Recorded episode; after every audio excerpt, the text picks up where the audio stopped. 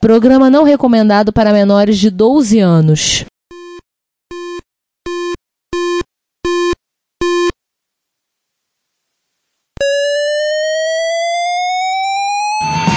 Spectrum 81, Dragon Vic and all it one Commodore 64, Amsterdam Dynamic Electron Cheaper BBC Micro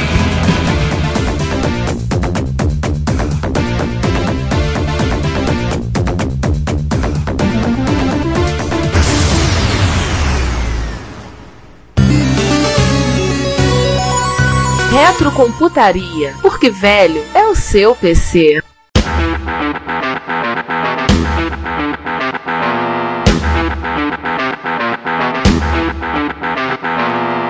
Dezembro de 93, os dois Johns, John Carmack e John Romero, lançaram Doom para PC com DOS. Descrito no manual como uma aventura estonteante em realidade virtual, em que você é mais valente soldado espacial que já sugou o vácuo. O jogo foi um sucesso imediato e tornou a pequena id Software numa das maiores desenvolvedoras mundiais de jogos shareware, cunhando o termo First Person Shooter e fazendo muita gente grande correr atrás do prejuízo. É, eu sou muito jovem para morrer. Posso usar DDQD? Não! Não! Bom dia, boa tarde, boa noite. Este é o 88 episódio de Retrocomputaria, porque velho é o seu PC. Só que o episódio de hoje não é, não é nada velho, é muito jovem, porque tem explosão, tem morte, tem gente cortando cabeça de demônio. É Doom, pronto. É, é Doom. gente, episódio sobre Doom, Doom, caceta. Doom, Doom, Doom, Doom, Doom, Doom. Doom, Doom. Basicamente a gente podia terminar o episódio aqui, mas vamos fazer o episódio? Ah, tá bom, vambora. Vocês falaram que o episódio é jovem, eu ia perguntar se tem Slackline, se tem Bruno De Luca. Ainda não. Ainda não, né? Mas até o final do episódio vamos arrumar um jeito de colocar Slackline em Bruno De Luca. Embora não duvide, né, jogando a gente ter feito um músico pra colocar Bruno De Luca e Slackline no Doom. Se não tiver, por favor, alguém faça isso. A gente tem que explicar tudo, Rogerinho. Enfim, vamos nos apresentar logo, já que né, nós estamos aqui no, num deathmatch contra a pauta. E a pauta Bom, tá vencendo? Que é vergonhoso, mas vamos, vamos virar esse deathmatch. Bom, eu sou o César Cardoso. Eu sou Ricardo Pinheiro e deixa eu ir ali buscar a motosserra. Eu sou João Cláudio Fidelis e não vou esperar até o episódio 666 para fazer Doom. Ó, oh, eu sou Giovanni Nunes e eu tentando descobrir se tem alguma parede aqui tem uma passagem secreta. Bom, esse não é um episódio sobre FPS. Vamos fazer um dia, tá na nossa lista. César, esse é um episódio sobre o FPS. É, esse ah. é sobre o FPS. Mas a gente vai ter que falar, vamos falar rapidamente um pouquinho de origens do, do FPS, né? Quer dizer, basicamente qual é a lógica do FPS? Labirinto tridimensional, amigo, inimigo, arma que você pega, tal, né? Desejo de matar.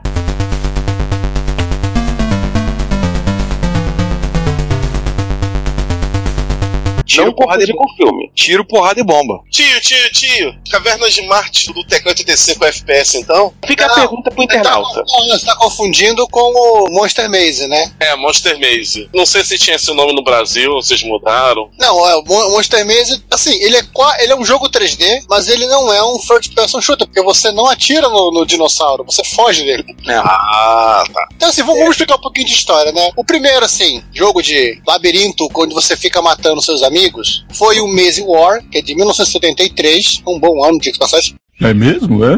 Foi desenvolvido pela NASA. Os caras, em vez de descobrir vida alienígena, fazer o teletransporte, fazendo o jogo. Foi desenvolvido pela NASA, na NASA, pelo Steve Coley e o Greg Thompson e outros sujeitos. Inicialmente por Inlax PDS-1. Depois foi portado para diversas outras plataformas de mainframe, mini computadores, estações de trabalho e até microcomputadores. Pera aí, PDS não é PDP? Não, esse é o PDS. Qual é a diferença? É outro ah, partido. É outra máquina.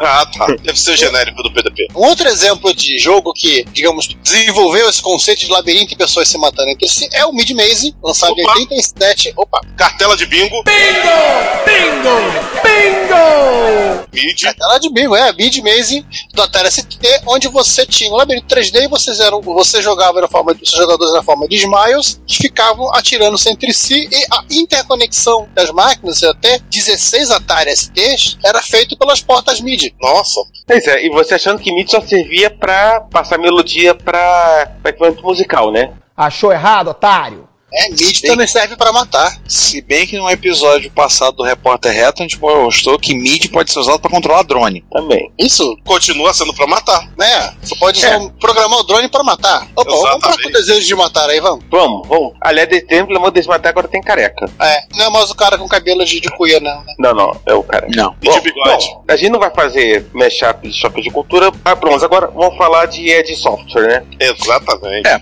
a id Software, empresa que surgiu em 1991, fundada por quatro sujeitos. Nós conhecemos, falamos muito de dois deles, que é o John Romero, John Carmack, mas também participaram na fundação do Tom Hall e o Adrian Carmack, que não, não é irmão nem parente do John Carmack. É, é Carmack nos Estados Unidos é igual Silva, né? Deve ser, né?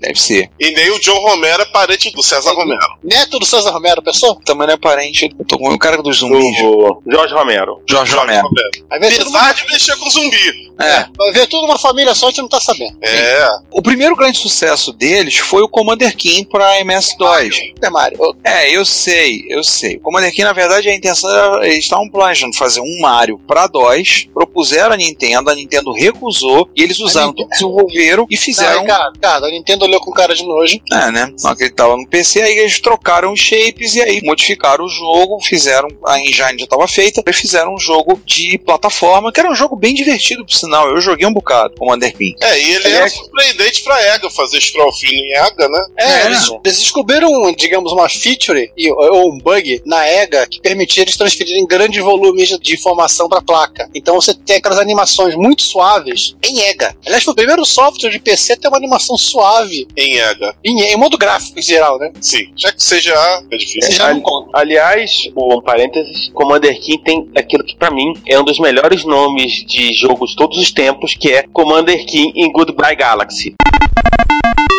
é verdade. Eles partiram para jogos em 3D, começaram a fazer os primeiros, foram o Rover Tank 3D, esse eu lembro de ter ouvido falar, o Catacomb 3D, não conheci, para placa de vídeo EGA, lançados em 1991. Em resumo, provavelmente todas as unidades de EGA que foram vendidas foram pra jogar esse jogo. Quase isso. Quase isso, mas assim, uma coisa que é interessante, assim, a, a série última foi uma série que inspirou muito eles. Primeiro o último Underworld, que é de 1992, que inspirou eles, mas só que precisava de um hardware parrudo para poder rodar.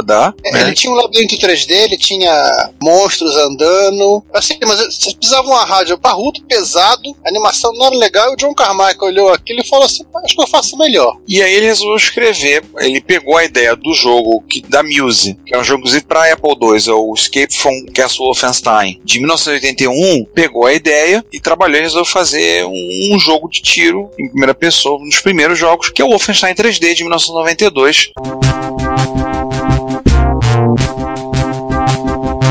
Que eu acho que todo mundo já viu. Ah, e só pra falar que o nome oficial do jogo é Castle of Wolfenstein 3D. É, inclusive ele- eles estavam preocupados na época de licenciar o nome, porque o jogo da Music teve três sequências, não falo a memória. Sim. E eles sim, eles estavam preocupados, pô, podemos processar, vamos licenciar, e descobriram que a empresa tinha fechado e o nome estava liberado. Então, liberou, liberou. Ah, que sorte! Liberou geral! Olha a denúncia aqui, ó, da burocracia. Então, então podemos dizer que foi uma continuação espiritual. É, é uma construção espiritual, literalmente. É, É. Pode ser nem espiritual, uma continuação direta. Às vezes fazer Não, isso. não, porque eu acho que a Não é continuação direta é do Return. É. do- É, da- é Curiosamente, da NTCW. Curiosamente, Ah, outro jogo que viria a ficar famoso mais lá, que a gente vai falar dele mais lá na frente, teve uma ideia parecida. Eram três jogos de plataforma que virou um jogo de 3D. A gente vai falar dele mais lá pra frente. Ah, sim. Lembrar também né, que, além dos fundadores, dos caras citados acima, né, também estava presente na equipe que desenvolveu o Doom, o Sandy Peterson. É, desculpa que ele fazia o que mesmo? Ah, essa parte eu não sei. Porra, então não fala. Ele comprava pizza. Ou seja, você só falou dele pra, pra gente não dizer que a gente não falou de todo mundo da equipe do Doom. Tem que falar com todo mundo. Cada um tá fazendo um pedacinho, né? E sim, galera, um jogo desenvolvido por cinco pessoas. Aliás, ô, ô, João, já que você tá animado e a gente já pré-jogou seus gostos, comenta um pouco sobre o enredo. Ah, sim, claro. Porque é o seguinte, apesar do nosso querido Doom parecer uma mistura de Alien, o oitavo passageiro, né, conhecido aqui no Brasil, e do Evil Dead, ou a morte do demônio, ou, na realidade eu vejo muita inspiração dos livros daquele sujeito chamado Robert A. Heineken. Heineken. Não, Heineken é cerveja. É o Robert Heinlein. Ah, é, Highlight, desculpa. Ele é famoso ator do Tropas Estelares. E ele escreveu muitos livros sobre Marte, também muita coisa misturando ficção científica com terror. Então você vê ecos de vários livros dele, do Planeta Vermelho, 1949, do Número da Besta, The Number of the Beast, 1979, que o tal do Iron Maiden também aproveitou o nome para um álbum, e do próprio Tropas Estelares, já que você é Mariner com armadura, né? É, e nos anos 90 teve o primeiro filme do Tropas Estelares, pra quem não sabe. É uma trilogia, e são três filmes. É uma franquia não, não muito conhecida, mas é uma franquia. Lembrando que esses livros, eles inspiraram o filme O Enigma do Horizonte aqui no Brasil. Esse negócio de você tá lá com uma nave, no- ela vai pro Warp e quando volta, volta com o demônio. E do Fantasmas de Marte, do Joe Carpenter. Quer dizer, do Joey Carpenter, que é praticamente o filme do Doom antes do filme do Doom, né?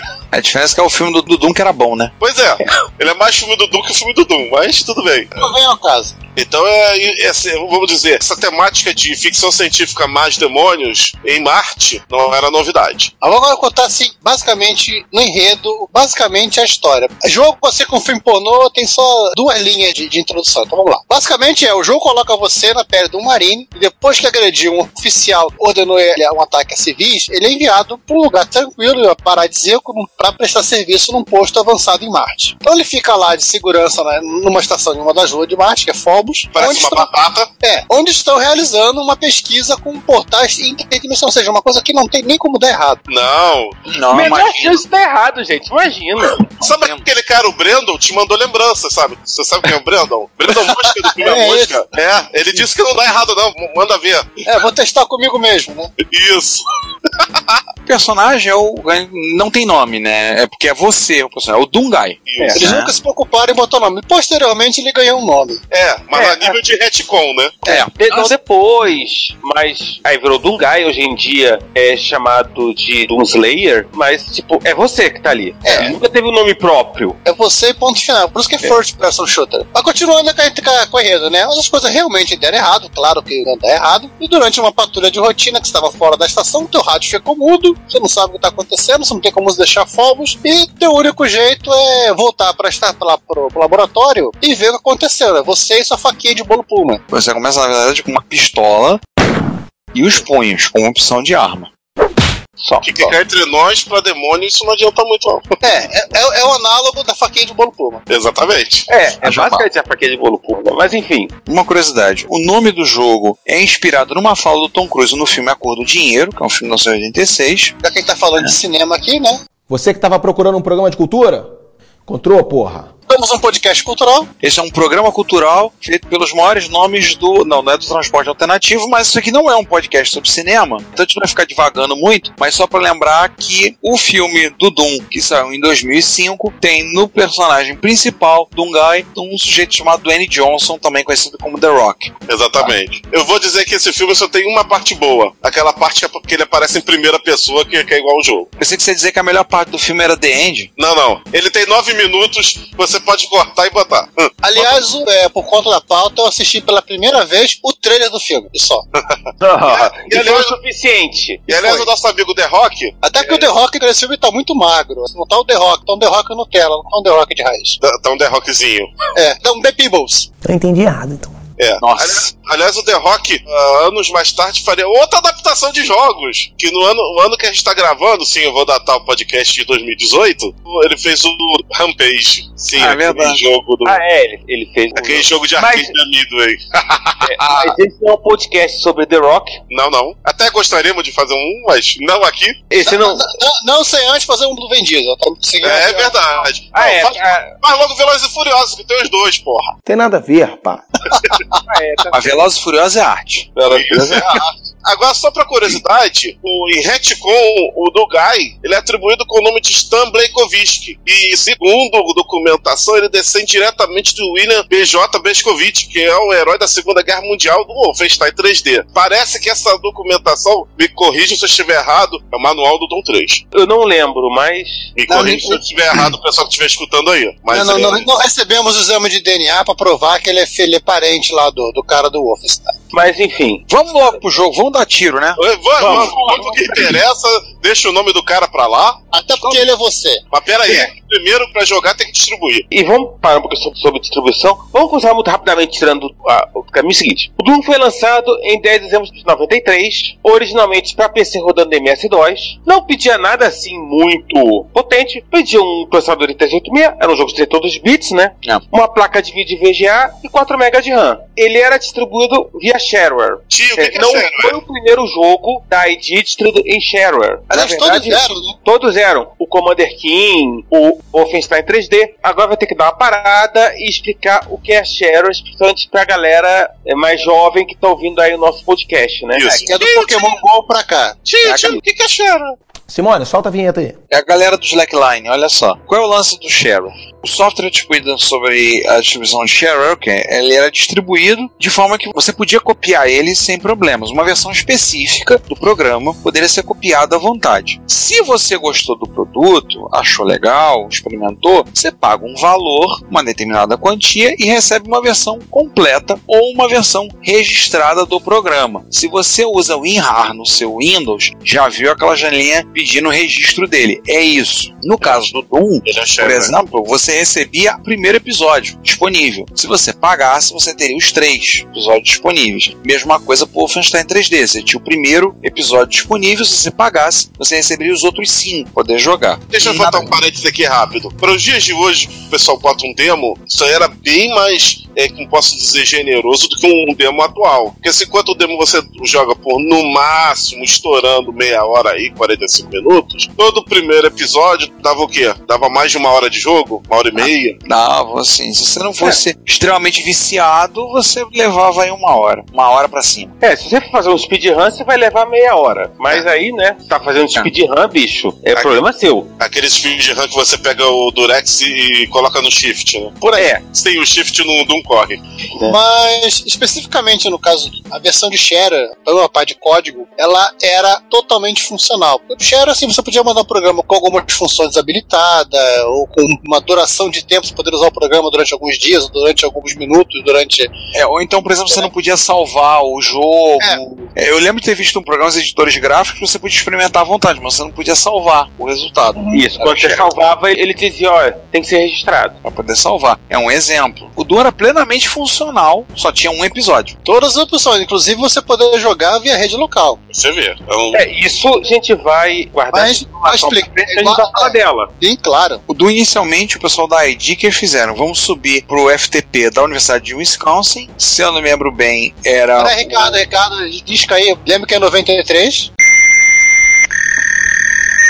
É, mas eu usei isso na universidade. Se eu não me engano, esse FTP, eu não lembro o endereço. Se eu não me engano, era o warchive.wstl.edu. Essa Wisconsin devia ter lá uma LP. Eles não. Pois é. Aí eles subiram pra lá. Toma vários meia-noite a seis. E, não, e a partir de lá, né, o jogo podia ser baixado e redistribuído através de outros servidores de FTP, de BBS, Sysop ia lá de madrugada, baixava o jogo, botava na área de files da BBS, em serviços online, porque isso é uma época pré-internet, então ainda existia American Online, CompServe, essas coisas, ou até serviços de assinatura Não, que e na vende- época ainda era Forte. muito forte, e eu acho que ainda era a maioria dos assinantes online dos Estados Unidos acessavam por serviços online. A Alcon, Sim. Serve, Gene, é, Delphi. Delphi, Prodigy, por aí vai. Então, assim, você tinha o Doom disponível em FTP, BBS, nos serviços online, e tinha gente que chegou a fazer serviços de assinatura. Você recebia disquete recheado de programa de share. É, você podia tanto receber como um catálogo e marcava o que você receberia no mês seguinte, né? Depois você evoluiu para CDs, né? Facilitou bastante a vida. E aí começou a sair revista com CD encartado aí, desgraçou tudo. Aposto que muita gente que teve contato com o Doom foi numa dessas revistas. Ah. Sim, e certamente Estados Unidos e Reino Unido, sim. Até porque, principalmente mais o Reino Unido que os Estados Unidos, havia essa tradição da revista encartar. Não, mas o, o César, aqui no Brasil também, aquelas CD Express, Ah, sim, mas elas são de 94, elas são dessa época. tá certo. Não, a revista do CD-ROM é de 95. Aí, mas mesmo assim, Só um parênteses, o W Archive da Universidade de Wisconsin, ele foi encerrado as operações em 2011. Um minuto de silêncio pelo W Archive. Pronto, acabou o minuto de silêncio. É um segundo de silêncio, porque é um servidor. É verdade. Então, assim, o Dave Crusher, né, o autor do livro Masters of Doom, conta que chegou em um dado momento de tipo assim, 10 mil pessoas penduradas no servidor FTP. Obviamente o servidor não aguentou, e aí Pluft caiu. Caiu. E aí não tinha resumo no FTP, ou seja, perdeu, começa tudo de novo. Aham. E sim, imagine que é o seguinte: a universidade devia ter um link de 64 kbps, 128 kbps. Estão falando desses links na babejo que temos hoje. Então agora imaginem pelo menos 1 mega por segundo dividido por 10 mil usuários. É, fica parecendo a minha escola, a rede da minha Não, escola. não, isso falando de rede, fora o impacto na máquina, Sim, né, no Sim. servidor. 10 mil handlers de arquivo de file open. Não é nada, não é nada. Isso aí está falando máquinas de 93, 94, 10 mil de uma vez só. Se hoje em dia, no, é, dependendo do FTP, o bichinho não aguenta, e hoje em dia as máquinas são bem mais Cara. Metade disso derruba qualquer Windows. Cara, na boa, isso é quase um denial of service. É. Quase um DDoS. Hoje em É. dia seria um DDoS. Só não foi em DDoS porque os links eram mais lentos. Não daria pra ter mais gente. O vício foi tão grande que a galera não se contentou em pegar apenas a versão shared do né? E a id Software vendeu mais de um milhão de cópias da versão completa. Fora Ah. o povo que pirateou. É, Ah, Alguém lembra certeza. quanto custava o jogo? Acho que custava Acho 9 que dólares. 10, não, 10 dólares. A versão, A versão Versão- na época. versão correio era. É, 9,99. depois saiu uma versão com a publisher GT Interactive que foi preço cheio. Uma também ela veio com caixinha, manual, Ah, tudo no padrão PC, aquela caixa grande. Era da época, né? O, o Big Box em si, como diz o LGR, né? E na verdade, né, vamos lembrar o seguinte, né? Um milhão de cópias, mesmo que eles já tenham vendido a um dólar, isso dá um milhão de dólares. Ou seja, inflou não só as contas bancárias, mas também muito dos egos na, na id Software. Isso depois, é, é, história, e, e depois, tipo, né, foi relançado em Big Box, então muita gente acabou comprando, que conseguia comprar numa loja, aí tinha Fora lá o Big Box, né? com aquela caixa bonitinha tal, tinha essa... Mas vamos falar de um outro fenômeno que o, que o Du acabou potencializando. Já tava começando a ficar comum naquela época, mas vamos dizer que ele deu uma boa ajudada Jogar em rede, né? jogar em rede. É, Eu jogava o Ricardo, É. duas histórias a gente vai segurar pra frente. Não, sim, sim, mas tô assim, jogar no Wolfenstein 3D era legal, sim. Isso acho que era um dos maiores diferenciais do Doom. Além de, é claro, você poder ter o mundo, você não tinha apenas aquele andar chapado como era do Wolfenstein, né? Você tinha subir, descer, essas É, é isso, isso é uma coisa que gente vai ter que falar na na frente, né? a questão gráfica. Mas jogar em rede foi o diferencial maior. Fez o Doom alastrar que nem fogo na mata seca. Ah, porque não é só matar demônio, é matar seus amigos também. Isso que é o mais legal. Ué, mas não continua sendo é, matando ele- demônio? É quase. Ué, dependendo da Vamos, minha vamos, se- vamos seguindo na pauta aí, vamos lá. O Doom permitia você jogar via porta serial. Ou conexão direta, porta serial computador computador, ou então você usava o modem e ticava a linha telefônica. Isso. É, beleza. Linha telefônica 14400, E olhe lá, 9600 e tal. A latência lá na estratosfera. era só com outro jogador, né? Mas Isso. E só tinha pro outro jogador. Você não conseguia chamar o- aquele coleguinha chato que fica do teu lado do trabalho. Também Não. queria jogar. Aí você tinha que fazer média porque ele é o brother do chefe. E aí você tem que fazer média com o cara. né? Gente, é vida. É. Um também permitia jogar via LAN, via rede local. né? Acho que você podia jogar até quatro pessoas, né? Originalmente, o Doom, também como o Doom 2 e Heretic, mas não vem ao caso, isso não, não vamos falar desses caras hoje, só tem suporte nativo a rede usando IPX. protocolo IPX. Protocolo IPX. Pra quem nunca ouviu falar de IPX, IPX era, era o basicamente o protocolo de rede padrão da época, porque era o protocolo nativo do Novel Network, que era o Era sistema operacional de era rede o sistema operacional de rede. da época, basicamente dos PCs. De novo, vamos um dia falar de redes antes TCP/IP e vamos falar de Novel Network, que é um mundo à parte. Sim. E realmente é um mundo à parte. A lógica é muito diferente. Mas óbvio, né? Nas universidades, o galerão usava TCP/IP. Com certeza. Aí a turma começou a fazer o quê? Driver TCP/IP para Doom. Você procurar na internet, você não acha. Pra rodar em DOS ou pra rodar a partir do Windows. É, e lembrando que TCP/IP em MS-DOS significava Packet Driver Mas vamos e, ser sinceros. e outras se- coisas do gênero. Não, É, o- assim, significava um parto. Trumpet Windsor, pra galera dos três que já era um inferno, é fichinha. É. Packet Driver de MS-DOS, bicho, é literalmente uma fase hard pra você É conseguir. porque se não fala a memória, eles eram específicos para cada adaptador de rede que você tinha. Né? Cada placa de rede tinha um packet driver específico. Tinha. Tinha que ser exatamente da sua placa de rede. Tinha a coisa genérica. Caras. quase isso. E óbvio, o MS-DOS não era um sistema operacional montado pra rede, Isso é uma Né? gambiarra da gambiarra. era, era gambiarra da gambiarra da gambiarra. Mas o que, que você ganhava no final de todo esse sofrimento? Todo esse parte, né? Você tinha dois modos de jogo. O modo cooperativo e o deathmatch. Isso aí. O cooperativo era a ideia de todo mundo competir junto para quando conseguir concluir uma fase. Agora a gente toca em né? You may say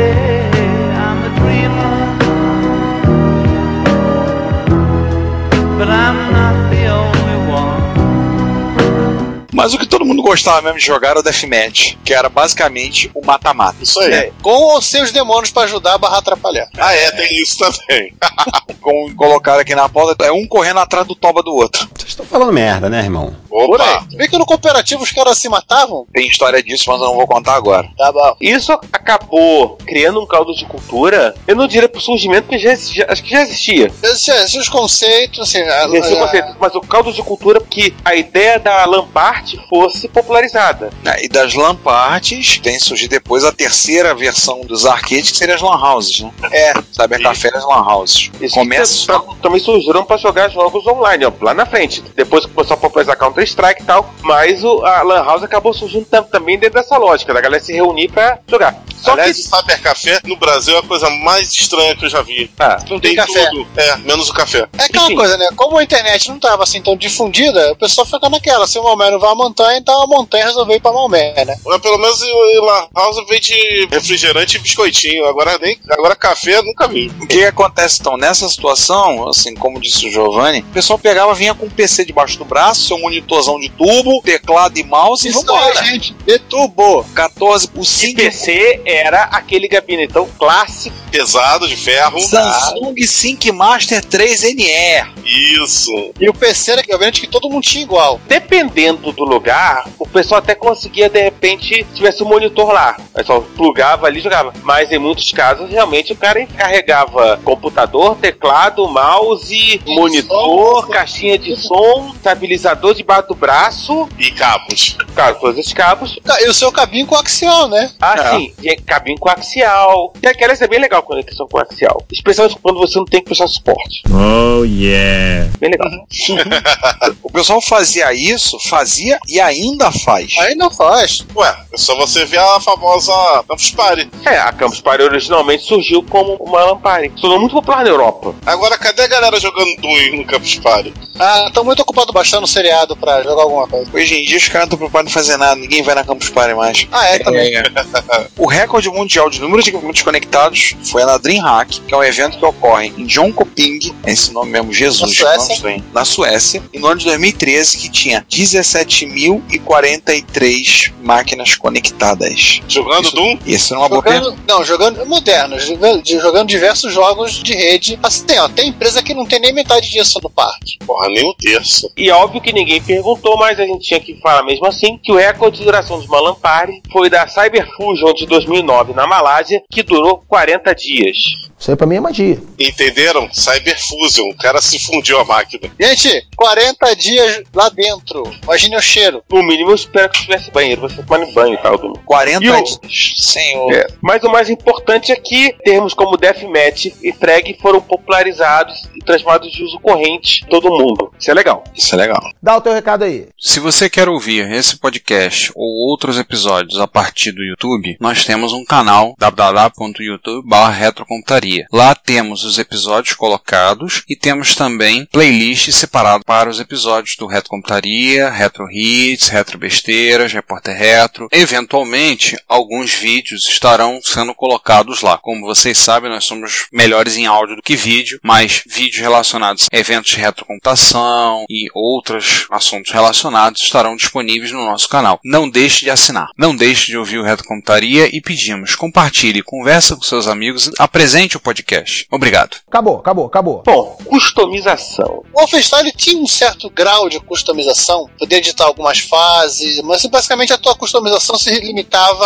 a você fazer um novo mapa, posicionar os inimigos e acabou. No Doom, esse troço chegou a um nível bem mais complexo, ou seja, mapa gráfico, som do jogo, tudo era armazenado num arquivo único chamado AD, é Where is All the Data? É, vale lembrar que o AD era a extensão do arquivo. É, no formato do arquivo, né? Era um arquivão monstruosamente grande, tinha tudo dentro dele. Tá tudo lá. E sim, ele separava o código, aquilo que era efetivamente o programa, a engine, o motor do jogo, do pacote de gráficos que era necessário para você ter o jogo na tela. E com isso, sim, obviamente foram surgindo, a pesquisa também foi liberada, foram surgindo fases criadas pelo, por usuários, foram surgindo também aplicações para desenhar fases e ferramentas e, e por aí vai. Sim, e pipocou um monte de coisa. Eu lembro que eu estava comentando antes da gravação que o pessoal do laboratório que eu fazia parte na época, o laboratório de matemática aplicada na FRJ, começou a estudar os WAD files para tentar entender como fazer, porque queriam fazer fase. Isso antes de começar a surgir os primeiros programas, para poder customizar, você poder criar as customizações. Então eles começaram a desenvolver ali, começaram a entender, a estudar os arquivos para ver como podiam fazer fases novas, podiam mexer no Doom. Né? Isso foi uma loucura, né? Todo mundo fazer. E cara, que pipocou de fase, o site de FTP, o que você encontrava de fase, fase específica para jogar deathmatch, fases para você jogar modo cooperativo a muita gente, fase Faz com isso tutorial, aquilo. faz tutorial. O cara fez uma fase mostrando os erros de qualquer fazedor de fase iniciante. Nossa. Aliás, tinha uma pegadinha, né, César? No licenciamento do formato WAD. Pois é, o formato era explícito. Você podia fazer novas, novas fases e só podia distribuir sem custo. Mas, né, tem mané pra tudo nesse mundo e tem picareta pra tudo nesse mundo. E aí teve picareta que vendeu fase pros incautos. Teve picareta pequena e teve picareta grande. Que malandro é Exato. malandro e mané é mané, né? E malandro é malandro, mané, mané. Por aí. Exatamente. Muita empresa de videogame que se apropriou e na cara dura. Ô, rapaz, se a gente ganhasse um real pra, pra cada picaretagem que rolou em, né, em venda de watch que não deveria rolar, nossa, tá todo mundo rico desse podcast. Bom, né, e como aquela história, né, o mundo dá voltas, em 2016, o próprio John Romero liberou uma nova fase do jogo no Dropbox dele. Olha aí. Vamos deixar o link, hein, gente? O nome da fase é Tech Gone Bad, é, seria episódio 1, missão 8B. Sim, eu fui lá olhar. Vamos deixar o link aí no post do nosso podcast para você baixar essa fase feita por nada mais arranjando pelo John Romero. Não precisa agradecer a gente. Pelo próprio César Romero, ou quer dizer, pelo João Romero. Não, não é o Jorge Romero. Falando tanta coisa, vamos falar um pouco de sucesso? Claro. Sucesso! Cara, Doom foi um sucesso absurdo. Absurdo. Horror, todo mundo jogava. Segundo o pessoal do livro do Vintage Games, o Biolog disse e o Mark, Matt Barton, a forma de sucesso do Doom se juntava com a forma de distribuição pelos, por shareware, a capacidade de jogar via rede local, sem que tem, cada um tenha comprado uma versão. Você podia ter uma cópia e passar para É, todo mundo podia Uma jogar. pausa interessante, né? Essa coisa de jogar com o amiguinho, isso não foi novidade, o Doom não inventou isso, né? Sim. Por exemplo, o Game Boy tinha uma opção desse tipo. Você poderia jogar com outro amiguinho seu, com o Game Boy, só que vocês dois Não, tinham, tinha que ter o cabo, Game Boy e o ca- cada um o seu cartucho. Cara, o MSX tinha isso. Você jogava ah. o F16. Jogava. O Assim, é, 3D, é, né? é, a rigor, o Doom, em termos de distribuição, ele não inventou nada. Em termos de jogo em rede local, o que ele trouxe de novidade foi, e aí sim, você não precisava comprar o jogo completo para jogar em rede, porque isso, isso já fazia parte do shareware que você baixava, Hã? ou que você copiava, ou que você comprava o disquete numa revista. Na Nemesis Informática, E Pois lugares é. onde muita gente comprou disquete com shareware nos anos 90. Um abraço pra todos vocês que estiveram ouvindo nesse momento. O- Mas o negócio, na verdade, é assim, só essas pequenas decisões que foram tomadas pela ID, e também incluindo a capacidade de customização, que eu acho que criou uma coisa nova. Sim. E aí eu acho que realmente foi o ponto de partida de tudo que se espera de um jogo moderno. Nesse sentido, a distribuição, o jogo em rede local é parte do jogo, não é uma coisa a mais, e a customização, seja ela em que nível. Além de uma outra coisa que eu também estava comentando antes de a gente começar a gravação, que o Doom era muito massa velha anos 90. É, cara, a gente podia fazer um episódio só disso, mas não vamos. Até porque esse não é um episódio sobre cultura dos anos 90. Um Mas dia fazer- talvez até a gente faça, hein? É, enfim, anos 90 tá fora do nosso ponto de corte, porque, né? Enfim, É, mas a senão- gente pode fazer um dos anos 80. É, esse não é um podcast sobre. É, talvez um dia fazer, tipo, uma competição. Qual é o jogo mais caro de anos 90, que- dos anos 80? Ah, e outro detalhe importante: avanços técnicos em jogos PC. Não era uma coisa que a ID fez pela primeira vez em termos de avanço. Como o Giovanni observou, no Commander King, eles conseguiram fazer scroll suave em EGA. O próprio Festai 3D tem muitas vezes ideias que o Doom Tem. bebeu. Mas o grande negócio é o seguinte: o Doom não era um jogo 3D. Ponto. 3D foi ser o Quake. Mas Quake é 96, não, nós não, não vamos falar de Quake. Mas o que ele fazia, isso é uma coisa que quando você tenta alguma vez na vida modificar ou fazer um ad, você tem que entender isso. É um mundo 2D que simula um 3D. Isso. E aí você tem técnicas muito Aprimoradas? muito aprimoradas para época, né, de texturas, É, porque de, de utilização tecnicamente. da luz, É, né, César, pra você tecnicamente, entender. é, César, tecnicamente o jogo ele não tem o conceito de altura. Não, ele não tem, pra mesmo. frente. O conceito- tanto que você pode atirar no, no monstro que tá em cima, você não precisa levantar a arma. Sim. Isso aqui surgiu depois em outras versões da engine. Mas É. no, no Doom padrão isso não existe. Você atira Ah. na parede e mata o monstro. É, aliás, falar em Gene, é um parênteses, uma outra coisa que a, que a ID realmente inventou foi a, a ideia da engine separada do jogo em si. De tal modo que ela podia ser, inclusive, licenciada para outras empresas. Assim como ela fez muito, e como saiu o jogo baseado na, engine do Doom. E É, que vai falar lá no final. E Detec 1, e Detec 2 e Detec 3, né? Exatamente. É que é hoje ninguém começa jogo do zero. Hoje o cara pega um engine. No máximo, como por exemplo, você pode fazer, você, você cria uma engine e utiliza o jogo como exemplo. É. Não lembro se é o caso do Death Stranding, porque eu, eu sei que nós usando a décima. Eu não sei se é algum jogo com, com, a, com a engine décima. Death Stranger e o, e o Horizon, que é da Sony também. O Horizon Tá Zero Dawn. Horizon Zero Dawn. Os dois são É. a décima. Porque eu tava com essa dúvida se o décima estava sendo desenvolvido junto com o Death Stranding ou se já tinha sido usado antes. Não, mas. Ia ser usado no Horizon Zero Dawn que saiu. É, também tem essa. Dou a lógica de como você desenvolver jogo, porque hoje em dia você desenvolve o jogo a partir de uma engine que você ou você faz em separado, com objetivos específicos, ou você licencia o que você precisa. Aliás, a décima é da Sony, Não sei. porque os dois jogos são distribuídos pela Sony. Quer dizer, Quer dizer, um vai ser. Death Stranger vai ser. É. Quando sair. Pois Ah, é, coisa que nesse momento só a pessoa do mundo sabe. Deus. Eu- Ah, pensei que era o Hideo Kojima. Não, não, acho que nem Deus costuma saber. Só, só Deus olha lá. Mas enfim, né? A cara dele é uma baba e dane-se. Mas É César, mesmo. Doom era uma realidade virtual, a coisa- buzzword tá muito na moda naquela época, e assim, você não precisava ter nenhum nada adicional pra ter, pra brincar de realidade virtual, pra ficar no futuro. Mesmo que você não tinha, na época, placa de vídeo com aceleração 3D. Isso vem surgir no final dos anos 90. E nem aqueles óculos capacete. A única coisa que realmente, pra ajudar na imersão, tinha que ter, tem gente que vai falar que não, mas eu acho que era obrigatório, porque isso não- ainda não era item padrão de computador, ia virar, era a placa de som. Sim. O próprio Doom acabou popularizando das placas de som por conta É. da sua trilha sonora, né? Exatamente. speaker, né? Toda a minha lembrança de Doom era o som do speaker. Então, assim, eu não- raramente tenho de cabeça a, a trilha sonora da Giovanni. Retro Hits número 10, vai lá ouvir, caceta. Agora eu fiquei Ah. com pena do Giovanni, achei o Giovanni Não, um não, homem não, feliz. da época, da época. Sim, mesmo assim, você foi feliz.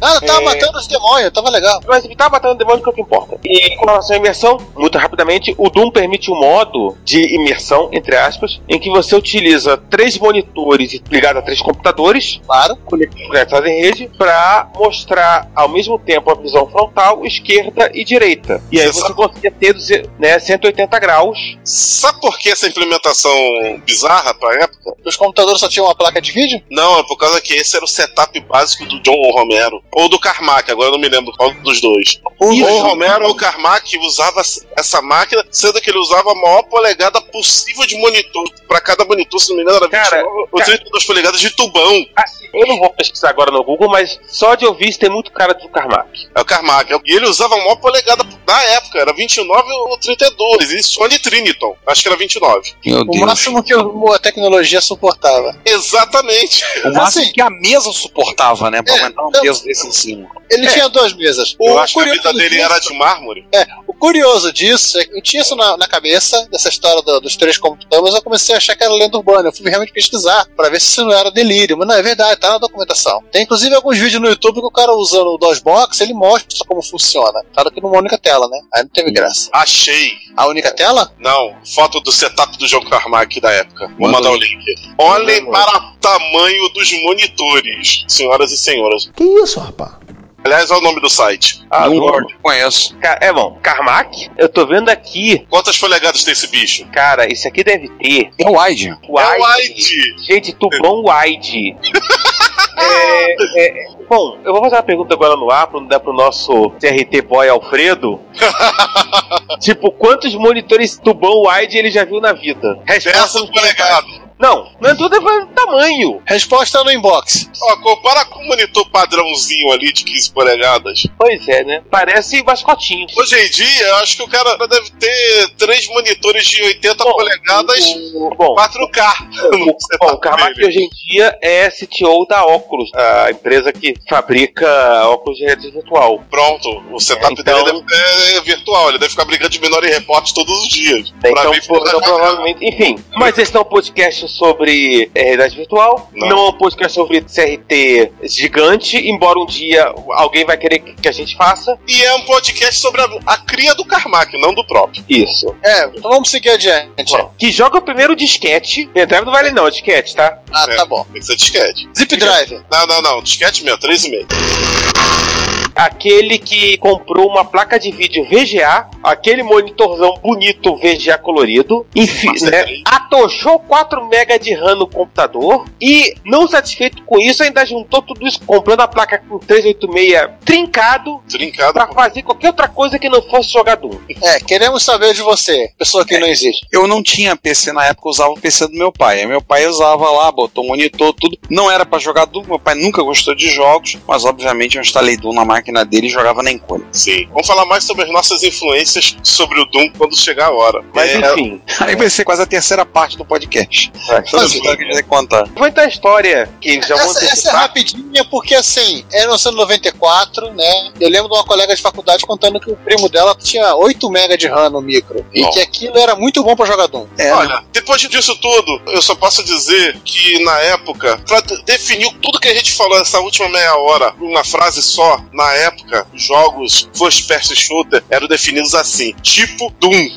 É, Doom se tornou um referencial, né? Como Virou nem- bombril é que nem- os Xerox. É que, é que nem Doom, é que nem Doom. É, um jogo tipo Doom. Até o Wolfenstein virou que nem Doom. Era tipo Doom, é, era tipo Doom. No catálogo tava escrito lá, jogo fulano de tal, tipo Doom. era mais fácil que explicar FPS, né? Categoria de jogos, arcade, de plataforma, Doom. É, não, é, era isso mesmo. O catálogo da Nemes aí, pode pegar as revistas aí, informática CPU. Agora fui longe. Pelo amor de Deus. Microsistemas da época e entre outras aí que estavam surgindo. Olha, Bom, que escrevi, olha que eu escrevi um artigo sobre o Quake pra informática CPU, hein? Tá vendo? Você foi pago pa- por ele? Um cheque sem fundo. Olha. Eita! Segura a ponta aqui, Ricardo! o cara começou a esticar. A gente ameaçou reba- reapresentar o cheque, ele rapidinho pagou. Ah! Né? Mas Mas e- tá esse borrachudo aqui? Eu vou apagar, a tua cara, seu caloteiro. Mas nem tudo foi. Flores. Giovanni, eu vou propor o seguinte: vamos falar de trilha sonora antes, depois a gente entra Vamos lá. controvérsias, depois as, as versões. Afinal de contas, o Doom é igual um bom CD de heavy metal. Ele tem trilha sonora de heavy metal, mas tem polêmicas. Mamilos são muito polêmicos. Né? A trilha sonora é um, eu acho, é um capítulo à parte, que não estava separar, até porque é, tem conexões importantes com coisas que vieram bem depois. Exatamente. Originalmente, o compositor Bob Prince, que não é o falecido, Não é o símbolo. Parecido É, com um nome né? impronunciável e que tomava chuva púrpura.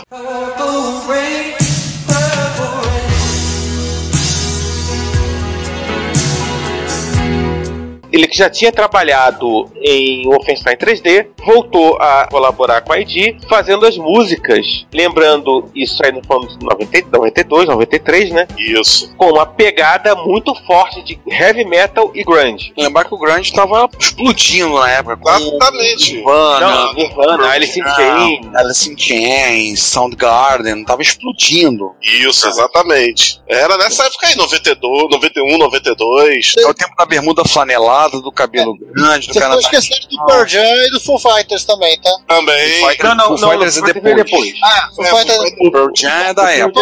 Foo Fighters é spin-off. E além disso, o próprio John Romero, ele dava a inspiração quando ele, ele precisava de CDs pro Bob Prince. Né? E aí o Bob Prince chegava lá e se inspirava, Com aspas.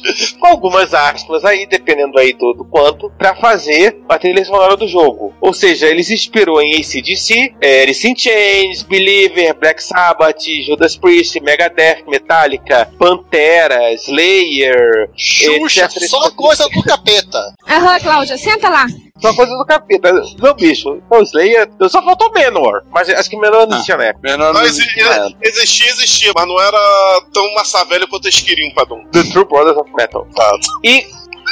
né, os desenvolvedores eh, tinham como amigo um tal Trent Reznor, principal ícone do movimento do rock industrial, seja lá o que foi isso. líder, mentor, etc e tal do Nine Inch Nails. Dono da banda, como o pessoal fala. É, dono da banda. Na verdade, ele é a banda, né? É a banda. Contratado. Exatamente. E, né, pra dar aquela forcinha pros amigos, esconderam o logotipo do Nine Inch Nails na fase 4.1, No mapa. no mapa.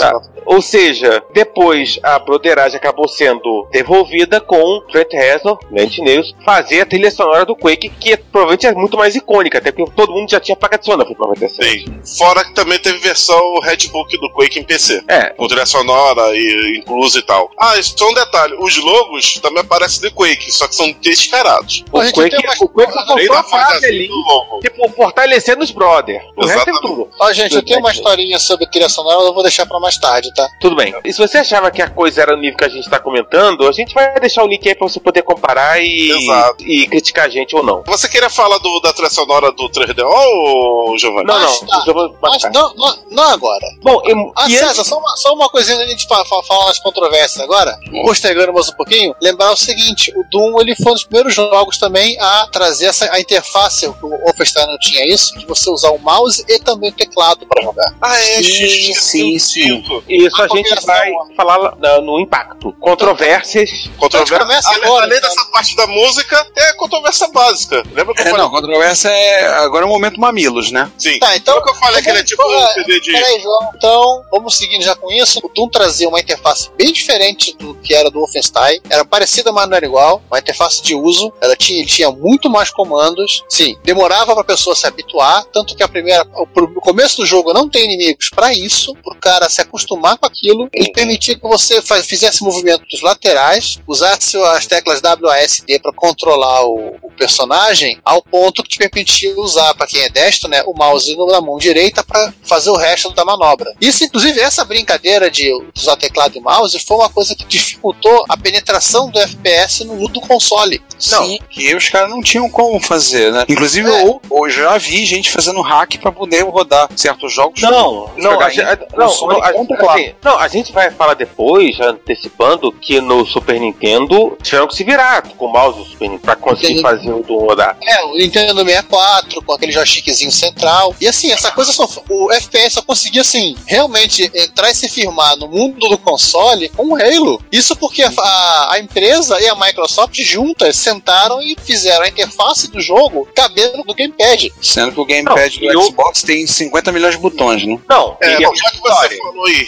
Halo, só pra lembrar que um dos clones de Doom, o Marathon, era feito pela Bungie, que é a empresa que você tá querendo lembrar o nome. Isso, obrigado. O Marathon era pra Pra Mac, Mac, né? É, pra Mac. também. Mas enfim. E eu sei que vai ter muito nintendista que vai querer a cabeça do Giovanni e dizer Ah, o Wolfenstein era bom! O Wolfenstein É, a era gente- bom, o 007 GoldenEye era bom! Vocês estão falando merda, né, irmão? Não, a gente É. vai. O pessoal do Bondcast Gente, vai, vai brigar com você. Você É, fala mal. Vamos voltar a falar de controvérsia. É óbvio, não seria, não falássemos das controvérsias, o que significa que tal e qual todo um bom CD de heavy metal que se preza, Sim. teve alguns países em que ele foi banido. É, simplesmente baniram. Isso aconteceu no Brasil, mas também aconteceu na Alemanha, também aconteceu na Áustria, também aconteceu na Austrália, e deve ter acontecido em lugares pelo mundo afora que a gente não consegue lembrar agora. Sim. E a alegação era simples, gente. Nada demais.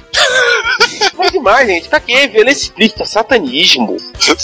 Nada demais. Isso tem televisão. Tem nada demais aí, gente. Tal. Símbolos Pois. satânicos, 666, escrito em tudo que é lugar. Nada demais.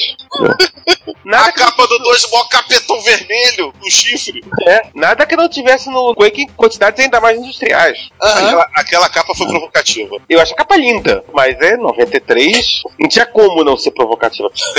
Enfim, Pula essa porra. Vamos puxar um quadro aqui.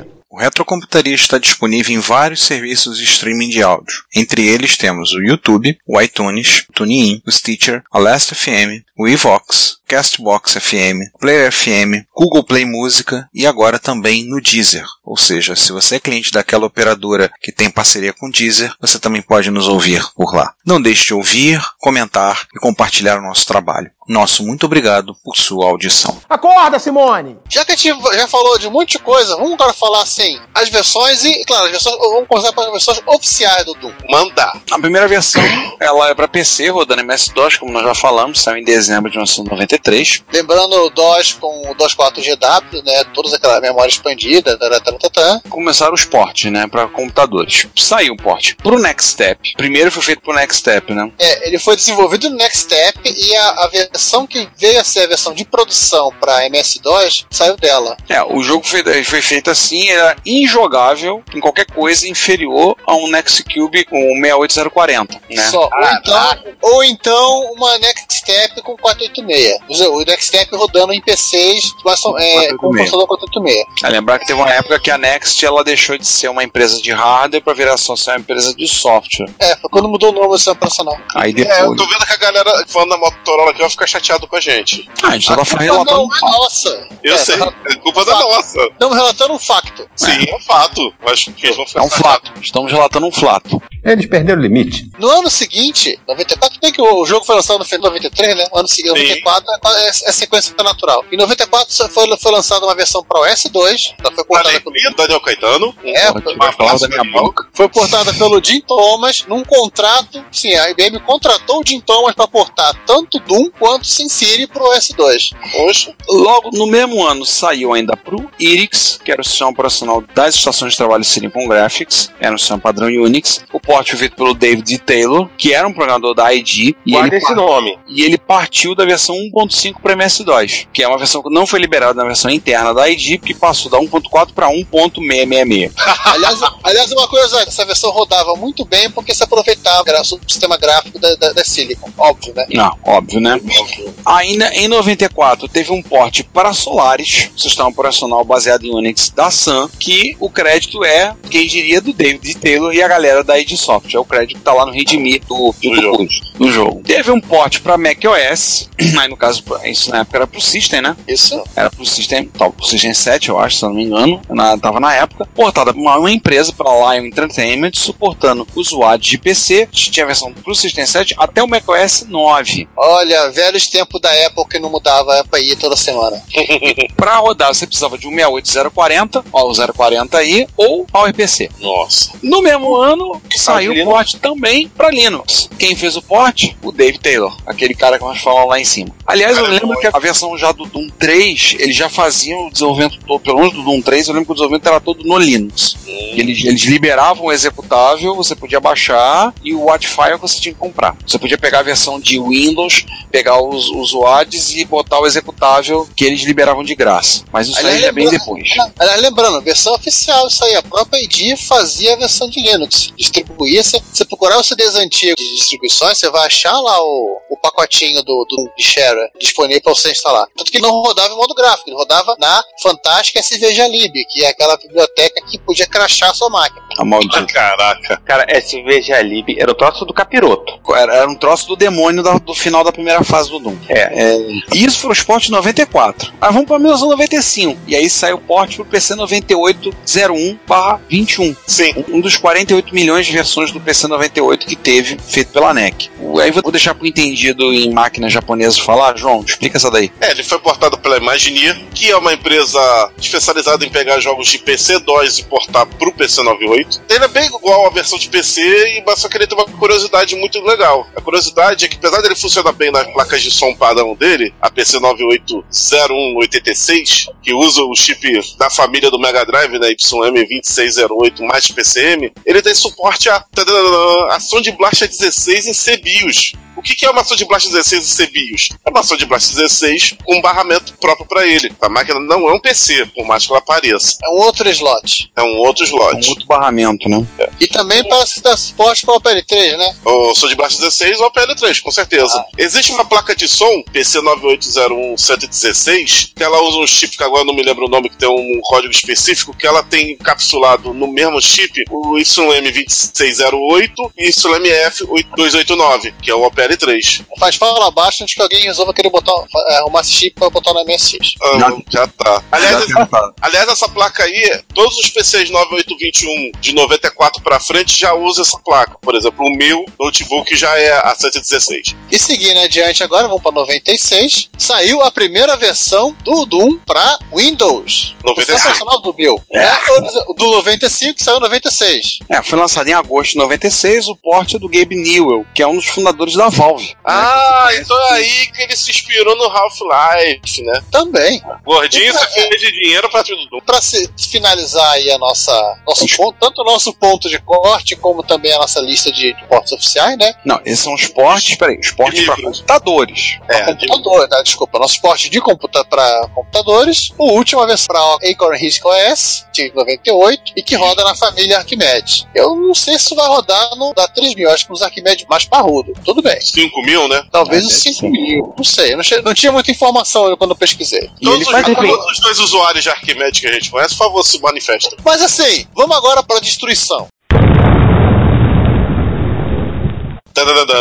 Lembra, exploravam muitas máquinas e funcionava razoavelmente bem. Mas, Agora vamos falar dos consoles. Porque Agora o bicho pega. agora que coisa. E agora só, vamos lá. O primeirão que teve foi pro moribundo Atari Jaguar, no ano de 1994, porte feito pela própria ID Software, coitados, e o único contemporâneo a rodar em tela cheia. Tem mais fases que versões feitas para outros consoles, como o do Super Nintendo e do Sega 32X, e tem algumas fases que estão nas versões do 3DO, deixa eu me benzer e bater na madeira, e do GBA. Meu Deus, fizeram para GBA também, socorro. é, pra bem É. depois. Algumas fases são versões simplificadas das versões originais do PC, e sim, tinha o suporte ao dito cujo do JagLink, que era uma forma de interligar os Jaguar em rede. Isso devia ser um inferno, porque você ia achar duas pessoas com Jaguar disponível para jogar, porque ser as duas pessoas do país inteiro, né? Então, Ah, tá você- no Você, jogo. compra- não, você, você comprava um e dava para um amigo. Exato. Não, gente. E ainda assim, você fazia todo esforço pra jogar Doom que não tinha nem o Cyber Demon, nem o Spider Mastermind, nem o Spectro. Gente, Ah, mas nem mas- precisa disso. Não Mas tinha uma chefe final. Mas tinha uma coisa bacana. Como O o, o controle do Jaguar tinha aquele teclado numérico de. de- Era aquilo. Era o controle do Jaguar? aquele teclado É, numérico As de. opções estavam. Telefone. Inclusive, Isso! Era só você apertar um, dois, três, quatro pra você selecionar a arma. Não era legal? Era prático. E tinha, inclusive, João, uma capinha que você colocava sobre aquelas teclas para facilitar a sua vida. Transparência, você sabe onde é que eu já vi isso? Coleco. ColecoVision e Television. Então. Atari maluca! Está em 1994. Mas, como desgraça pouco que é bobagem, Olá a todos, eu sou Daniel Caetano e vocês estão ouvindo Retrocomputaria.